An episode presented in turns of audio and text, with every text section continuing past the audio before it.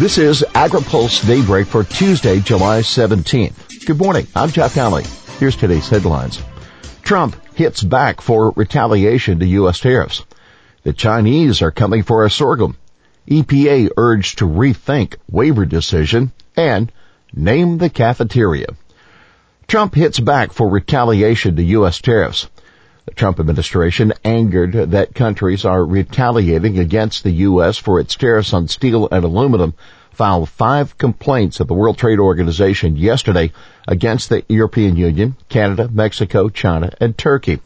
All five reacted to the U.S. steel and aluminum tariffs, which the Trump administration maintains are for national security reasons, but hitting back with their own tariffs, many of which are on U.S. agriculture commodities.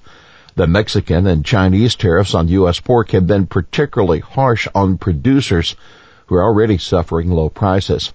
The U.S. tariffs are legitimate, but the retaliations are not and violate WTO rules, said U.S. Trade Representative Robert Lighthizer. The U.S. steel and aluminum duties imposed by President Trump earlier this year are justified under international agreements the United States and its trading partners have approved. However, retaliatory duties on U.S. exports imposed by China, the EU, Canada, Mexico, and Turkey are completely without justification under international rules, Lighthizer said. Instead of working with us to address a common problem, some of our trading partners have elected to respond with retaliatory tariffs designed to punish American workers, farmers, and companies. The Chinese are coming for our sorghum, and that's good news. The U.S. and China are in the midst of a trade war, but that's not stopping an 11 member delegation of Chinese sorghum buyers who are visiting Texas and then will travel to Kansas to learn more about the grain and where it comes from in the U.S.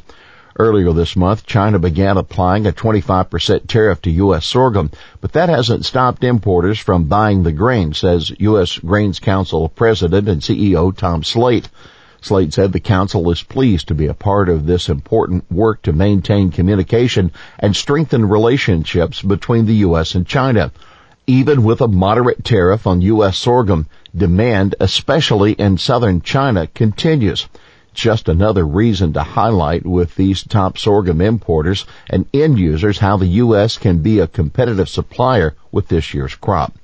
U.S. Grains Council, United Sorghum Checkoff Program, Kansas Grain Sorghum Commission, and Texas Grain Sorghum Association are all hosting the delegation that account for more than 50% of China's total U.S. sorghum imports, that according to the council.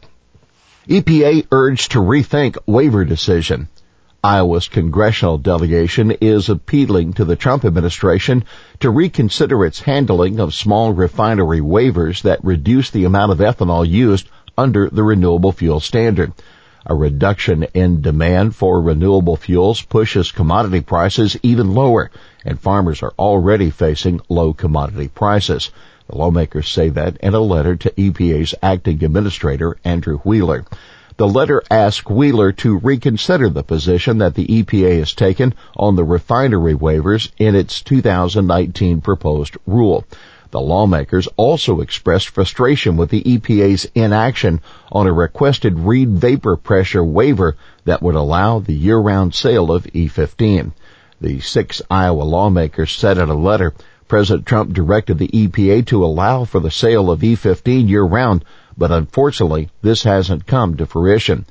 This is particularly frustrating given the damaging impact that previously granted waivers have already had on RIN prices and renewable fuel demand. As Iowa corn farmers are anxiously awaiting their 2018 crop, an RVP waiver would help to grow demand and improve markets. USDA gets new cafeteria with controversy-free name. Construction workers have toiled for months and the renovated third floor cafeteria at USDA headquarters is set for its grand reopening on Thursday.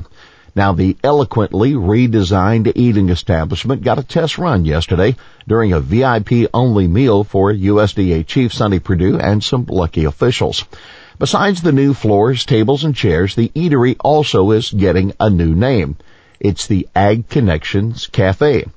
The previous iteration went by the name The People's Buffet. a reference to President Abraham Lincoln who presided over the establishment of the USDA, which he called the People's Department. Of course, that wasn't the first name for the third floor dining establishment that was first opened in the late 1970s during the tenure of Agriculture Secretary Bob Bergland, according to people who remember. One of the most distinguishing features was a plaque that was dedicated to a mountain man, Alfred E. Packer, who was convicted of cannibalism in 1874. The restaurant was named for Packer in a Name the Cafeteria contest, according to a 1977 Washington Post article that quoted Bergland saying, the judge who sentenced Mr. Packer allegedly said to him, there was only six Democrats in all of Hinsdale County, and you, you man-eating son of a bitch, you ate five of them. I sentence you to hang by the neck until you're dead, dead, dead as a warning against further reducing the Democratic population in this county. Well, the USDA removed the plaque and now it hangs on a wall in the National Press Club just a few blocks away from USDA headquarters in Washington. Well, that's Daybreak for this Tuesday, July 17th. AgriPulse Daybreak is brought to you by Watkinson Miller and by the United Soybean Board. For the latest news out of Washington, D.C., visit agripulse.com. For AgriPulse Daybreak, I'm Jeff Nalley.